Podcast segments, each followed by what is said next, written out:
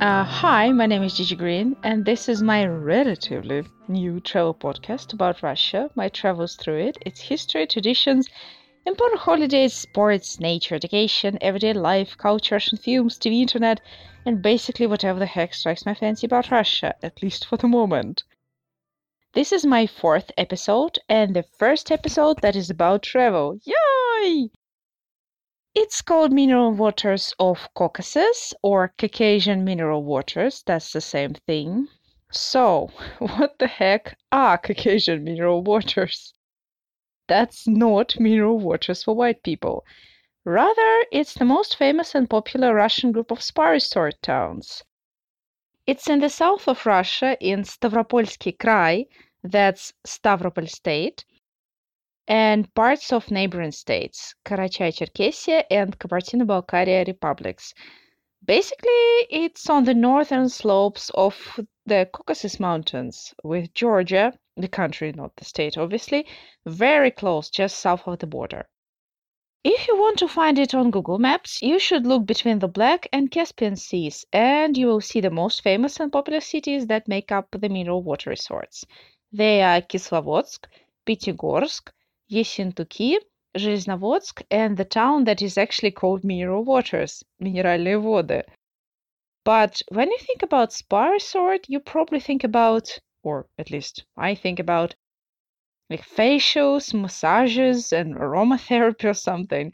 And I'm sure they do that stuff too, but a lot of people come there not just to relax, but for actual treatment, like my mom does. Because mineral waters of Caucasus are actually medicinal, and drinking the water itself is completely free, by the way. You just come to the special place that is called a watering gallery or buvette if it's small. Uh, during the time it's open, schedule will be posted on the doors.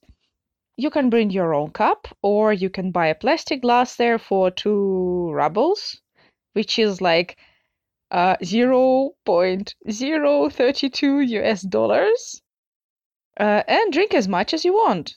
There are more than 300 mineral springs concentrated in this area. The funny thing is that you can't drink mineral water all the time because, as with all medicine, too much of it is actually bad for your health.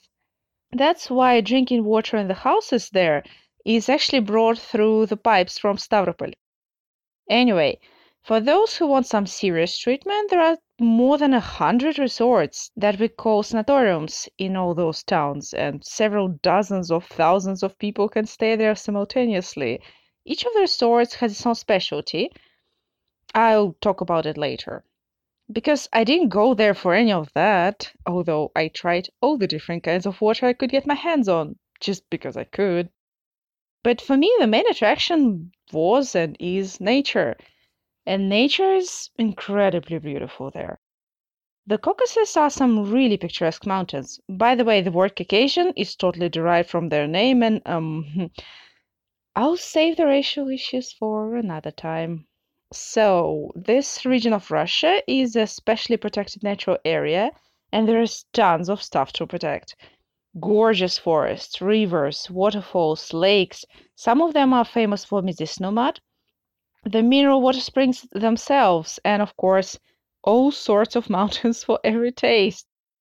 You can go you can do some proper climbing there or in nearby regions, or there are smaller mountains which you can climb by yourself without any equipment.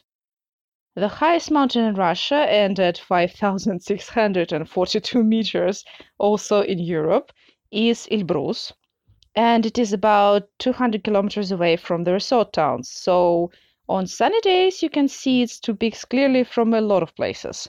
And I saw Elbrus on my last day from my window, which was a bit mind blowing for me. Like, you get up in the morning, stretch, look out the window, and see the highest mountain in Europe before you had your morning coffee. How cool is that?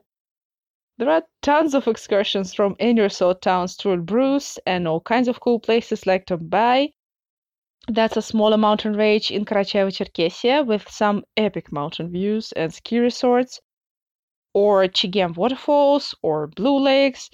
Normally the guides speak Russian, but I think you could check stuff out and find an English speaking one, and you don't have to climb Elbrus Elbrus or Dombai.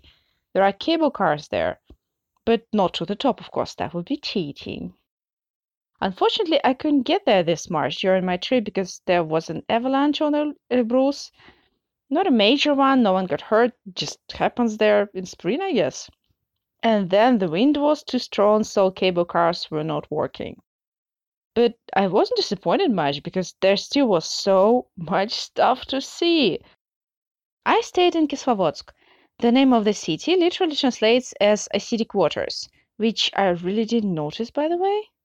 You can find three types of mineral waters in watering galleries in Kislovodsk sulfate, dolomite, and sort of basic one. Don't really know how to translate it better. They are all uh, offered in hot and cold varieties, except for the last one, it's just cold. And I felt the effects of drinking that stuff after two days. Nothing bad, but be careful with it, I guess. Check in with the doctor maybe before you go. And if you feel like visiting doctors, Kislovodsk specializes in treatment of blood circulation problems and respiratory nervous systems. You need to go to a sanatorium for that, but you don't have to stay in one if you don't want to. There are plenty of places for rent and all manner of hotels. Kislovodsk is situated a bit higher than the rest of the nearby towns, and also it's the cleanest and the best maintained, in my opinion. It's very tidy, quiet, charming, and it's got a park to die for, you guys. And I know what I'm talking about because I'm a park tourist. I visit parks and or forest everywhere I go.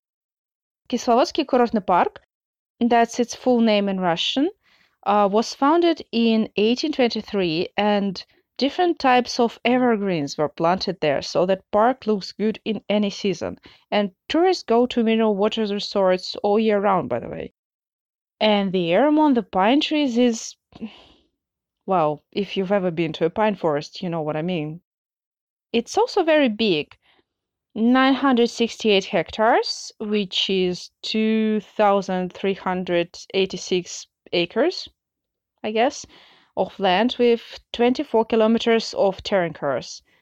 That's trails created for certain elevation levels specifically for the maximum health benefits from exercising to people who undergo treatment in the town. But of course, everybody can walk them and everybody does. Some people even run, which is harder than it sounds because all the trails constantly go up and down the various slopes. When I was there in March, there were probably hundreds of athletes running everywhere in the park because a lot of different sport competitions are held in Kislovodsk and places nearby. There also are a lot of very beautiful tourist sites in that park it's kind of hard to describe all the fun places there because how people even do that in audio? Well, let's try. Uh, the main watching gallery, which is right at the entrance to the park, is called Narzanne, from Narzan. Uh, that's the name of those mineral waters. In almost the opposite corner of the park, there's a cable car from the ridge of one mountain to the to another. They don't feel very high because you are already on the ridge so they feel like hills.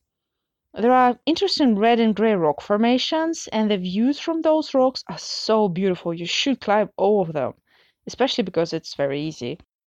There is a small pond called Mirror Pond, uh, the grotto with the statue of a demon. There's a story behind that, but I will either tell it some other time or you just have to go there, find a guide, and make them tell you. Now, who's evil? Oh, fine. I'll leave some links in the show notes. Anyway, my favorite picturesque spot is the top of Sosnovaya Gora, the Pine Mountain. You can get to the top if you climb 400 steps. I did climb them, but I can't confirm that there are actually 400 of them. I lost count around 230, I'm afraid. But there's a life hack for you you don't necessarily have to climb them. There's another way to the top through gently sloping walking trails. You just have to take a photo of a park map at the entrance of the park and look for the tea house. That tea house is basically at the top of the ridge that ends with the Pine Mountain. And after you've enjoyed the view, you can descend the 400 steps, which also gives you quite a view and exercise. After you had enough of the park, which I can't imagine, but I'm just like that about the parks, uh, you can explore the town. All the touristy things are close to the park entrance anyway. Uh, the main street has some really interesting architecture, shops, and cafes. Also, public baths and musical conservatory are worth checking out. And you should try a ride on a Ferris wheel. It is on the top of one of the hills, so the view is great. Lots of rich and famous Russian people have been coming to Kislovodsk and other local resorts since probably the late 18th century. So there's a lot of history there, and also legends. Since tourists are the basis of local economy and guides must make the show go on, there's a story and legend about every freaking stone and old building. But I wanted to concentrate on my travel and not on the history, so this stuff will have to wait till some other time. Mm, well, maybe I'll just tell you one legend now, but just one. It's about an eagle that's the symbol of mineral waters of Caucasus. So, many, many centuries ago, in a galaxy far, far away. Sorry, wrong legend. Uh, still, I'm guessing for some of you, Russia is as good as in a galaxy far, far away. So, let's continue. The proud eagle was cruising the sky like a powerful, mighty bird of prey that he is, and he got tired and decided to sit on a rock for a little while. But he didn't see the evil poisonous snake that was hiding between the rocks. The legend says that the snake hated the eagle because he, in Russian, the eagle is a he because we have gendered pronouns. Never mind, moving on. He was free and could fly in the sky. So when the eagle sat down on the rock and she, and the snake in Russian is she, she beat him right in the center of his chest. Frankly, I don't think the snake was evil or jealous. That flying dick probably just landed on her tail. In any case, the eagle knew he was a dead bird after that, but he used all his remaining strength to kill the unlucky bitch with his claws, and then, probably very dramatically and with a long dying speech that would make Deadpool proud, fell down the mountain. But it was his lucky day, since he landed in the pool of mineral water and his wounds healed just because he laid in it for some time. Why did he drown? I've no idea, but soon the proud and mighty bird sprang up from the pool and into the sky, and thus he became the symbol of mineral waters of Caucasus. And you can find an eagle statue in every fucking town there, and also on all sorts of merchandise. And that's the end of the legend. Now, they will tell you that this shit happened here, right here, in every town, but the one with the most claims is Pyatigorsk, which is uh, 50 minutes by train from Kislovodsk. As if it didn't have enough of lore surrounding it already. you see, a very famous Russian poet whose work we still read at school, Mikhail Lermontov, got himself exiled to this place. You thought people were sent to Siberia in the olden Russian Empire days? Well, only if you were poor or did something very, very bad. If you were a rich boy and or well-connected one, they send you to the south of the country, which is like how the fuck is that a punishment? Half the country wouldn't mind to be exiled there. Anyway, if that wasn't enough, he got himself killed in a duel in Pyatigorsk over some petty nonsense that had happened. He was 27, and it was a great pity for Russian literature, they say. I don't like his work because I'm not into romanticism much, and he seems like a spoiled brat to me and a jerk to women most of the time, but he could have grown up, I guess, and written something that I might actually enjoy. Who knows? Anyway, at least it gave the town a bunch of tourist attractions, and also, boy, was that guy lucky when it came to places. The estate of his grandma is not far from where I live, and it's so wonderful. It's no wonder that guy wrote some poetry. And he chose a place to die really well, too. Pyatigorsk means five mountains, but the main mountain in that town is Mashuk. And that's where Lermontov met his end and there's a forest, a view, a lovely monument, and everything. And it's not even too high up the mountain. I didn't go there on principle, though, and maybe because I did something quite stupid that day. Mm. You see, I planned to go to another town, but my legs were hurting from all the exploring, so I decided to go to Pyatigorsk. There's a cable car to the top of Mountain Mashuk, I told myself. It'll be no problem. And I indeed took that cable car to the top, and the view is stunning. And you absolutely should go there if you are ever around. But I didn't take the cable car down because why would you take a cable car down? I told myself. You just have a nice walk and see some great views. It'll be no problem. I ended up walking more than 10 kilometers. And if I thought my legs hurt before, in the end I knew I was wrong. So Another life hack take the cable car both ways. Go to the top, check out all the views with the tourist signs. Look at the Elbrus if you're lucky and it's sunny so it's visible. Go along the road in the opposite direction of the cable car for a bit. See a small trail up uh, to the side of the top, follow it, enjoy more views of a different mountain. Go back and go down by a cable car, because the road down isn't just lawn, it's all among the high trees, and you don't see anything apart from them. So, unless it's doctor's orders, no point in going that way. It doesn't even save you much money. It's like six bucks if you take the return ticket. And there's loads of pretty things to see at the foot of the mountain. If you like those things, there's a really old and beautiful necropolis at the foot of Mashuk. Uh, there's Aeolian Harp. That's the stone pavilion in the classical style, and it sings. Uh, like really, it makes sounds. There was a musical instrument with strings uh, inside it. The wind would blow, strings would react, and you could hear those beautiful sounds coming from the pavilion.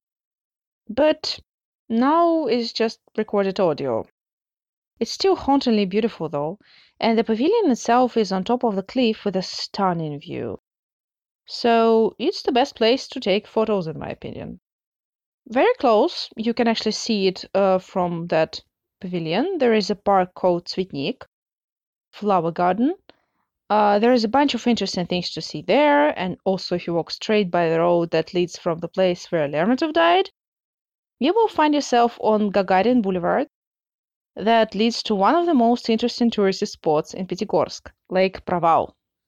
The boulevard itself is also interesting, but when I was there, it was mostly in terms of contrast. Uh, the boulevard looked freshly renovated, and there were lots of fairly new, ordinary looking sanatoriums, but really beautiful old ones all along the boulevard were, well, they had been renovated for quite some time, it seemed. There were broken windows. and I hope it was just the timing on my part, though, and they'll fix it. Otherwise, it's really sad. Anyway, Lake Proval. Its name is translated as a sinkhole or a drop. And it's a lake that is inside a cave. The ceiling of the cave fell in probably centuries ago, and there's daylight inside and an incredibly blue water instead of a floor. There's hydrogen sulfide in the water, so it smells. But the color of the water is amazing. It's sort of white blue, but it's not translucent. It looks as if it was painted on the white paper using pastels. The lake is 15 meters in diameter and 11 meters deep. The way to it was made through the side of the mountain, so it's very easy to reach. There's an icon on the other side of the lake, which is supposed to add mysteriousness to the place, I'm guessing. For me, the effect is spoiled by the bars that enclose the bit of a cliff you're standing on when you're near the lake. But considering how deep it is, I guess it makes sense. There's a statue to a famous Russian literary character, Ostap Bender, at the entrance of the cave because he is connected to the place. To find out how, you might read the book called Twelve Chairs by Ilf and Petrov. It's very funny. Or watch any of the movies with the same title. And also there are some hot springs and the water flows down the side of the mountain right opposite the entrance to the cave that leads to the lake. And the water there is warm. Some people even bathe right there. Visiting all that stuff I told you about is completely free, by the way, except for the cable car. Uh, there's also a cafe there, and you can get on a bus that will get you to the railway station or to the center of the city, which mostly consists of uh, 19th century architecture, and it's very pretty. My legs and I, however, decided to spend the rest of our day in a cafe, and I only checked out several main streets. But keep in mind that the best cafes, restaurants, and nightlife is in Pyatigorsk because it's the biggest of the resort towns. And since the Caucasus are home to many nations apart from Russians, uh, there are plenty of restaurants that serve Georgian, Armenian, and other cuisines, and they are all amazing. The cuisines, I mean. I don't know precisely about the restaurants. Oh, and the sanatoriums in that place specialize on problems with nervous system, digestion, skin, and gynecology. But the most famous mineral water in Russia that you could buy in shops in literally any town or city is bottled in another pretty little place. It's called Yessentuki and it's 20 minutes by train from Kislovodsk. The name of that place doesn't really translate from Russian because the word itself isn't Russian. Some say it's the name of the Khan who lived in this place, others say it's BS. Anyway, for most Russians, the name Yessentuki is firmly associated with the numbers 4 and 17. Those are the serial numbers of the most famous mineral springs. Uh, the water from those springs is good for your digestive system, especially liver and pancreas, and when you have problems with your metabolism. And sanatoriums in this resort specialize in precisely that. I drank number four in the watching gallery in Yessentuki, so basically fresh from under the ground, well, or as fresh as it gets. And it truly is very similar in taste to what you get from a bottle. What can you see in the town itself? Well, as usual, there's interesting 19th century architecture, a victory park, a huge watering hole, I guess, called Пятитысячник, 5,000, because 5,000 people can be there simultaneously. And my favorite part, Kurortny Park, three minute walk away from the railway, railway station. It's smaller than others I talked about, but it has fountains, interesting old buildings, fake ancient pavilions, and all kind of stuff that a park created in the 19th century has.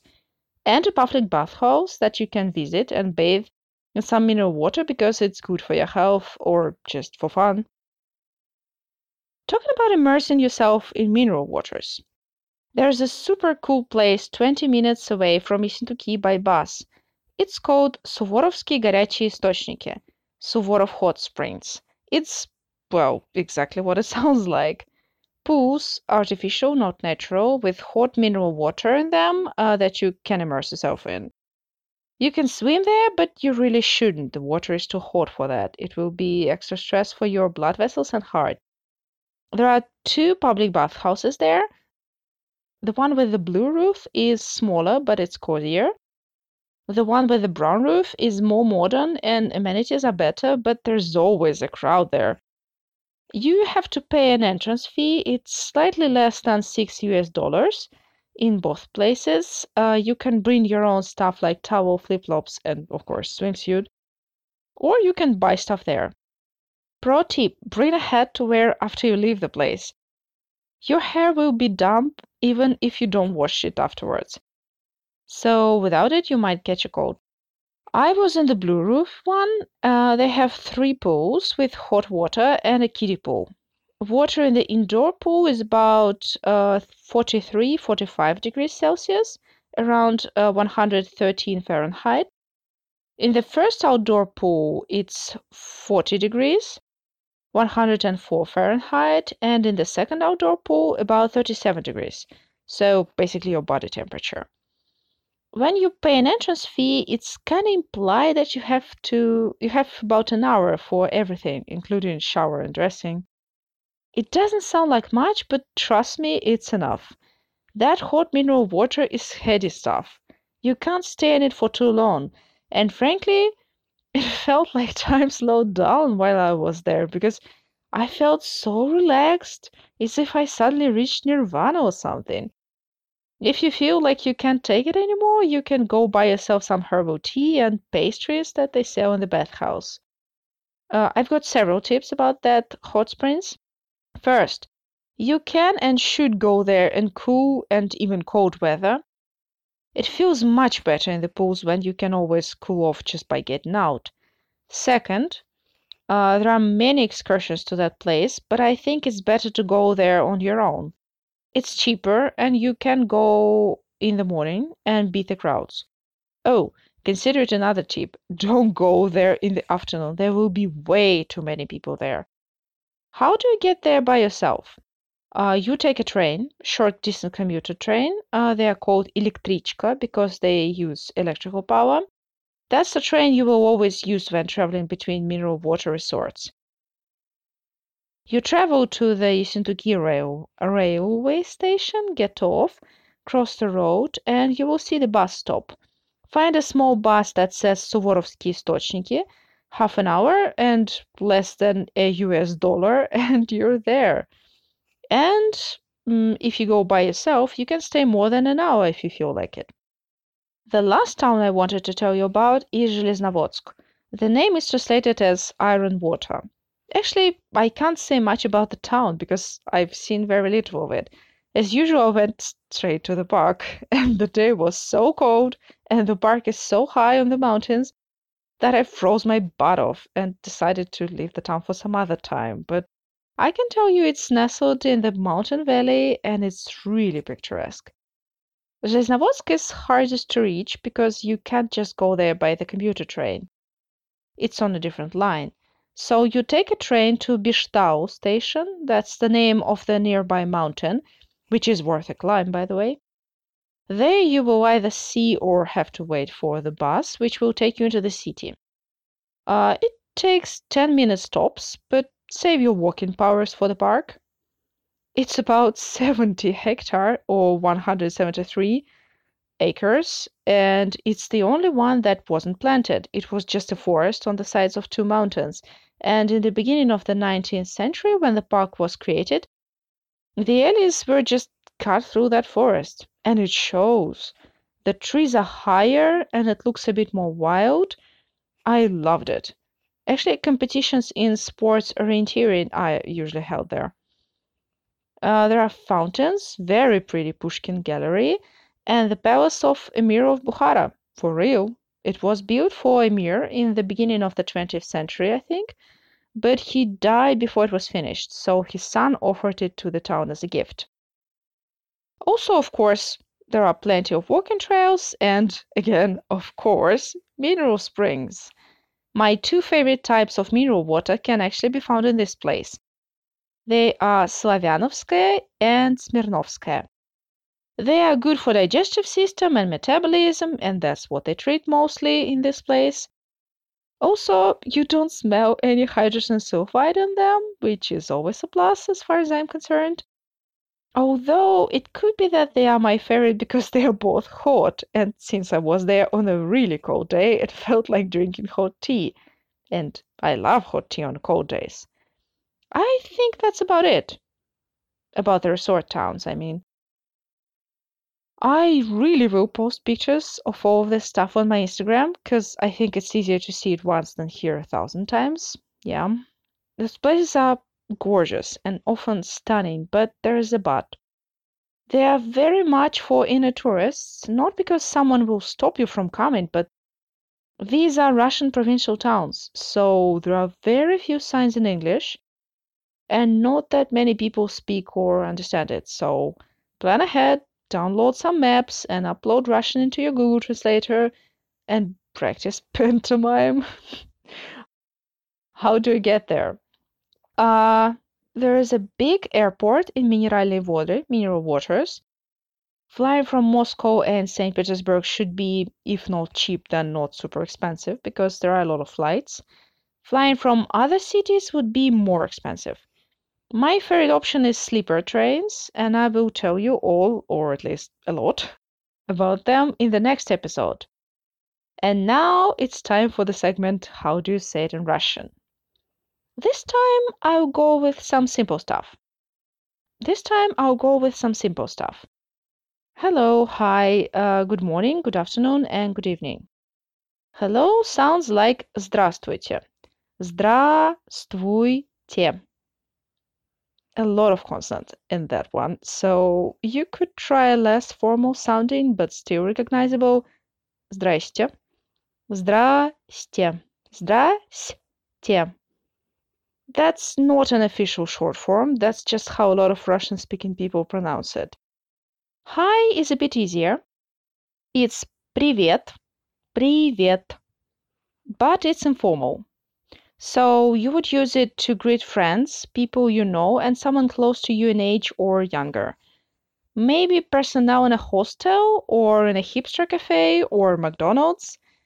It wouldn't sound good in some formal situations and places. It will look as if you're acting overly familiar or flippant. You can avoid it by using good morning, доброе утро, доброе утро, good afternoon, добрый день, добрый день.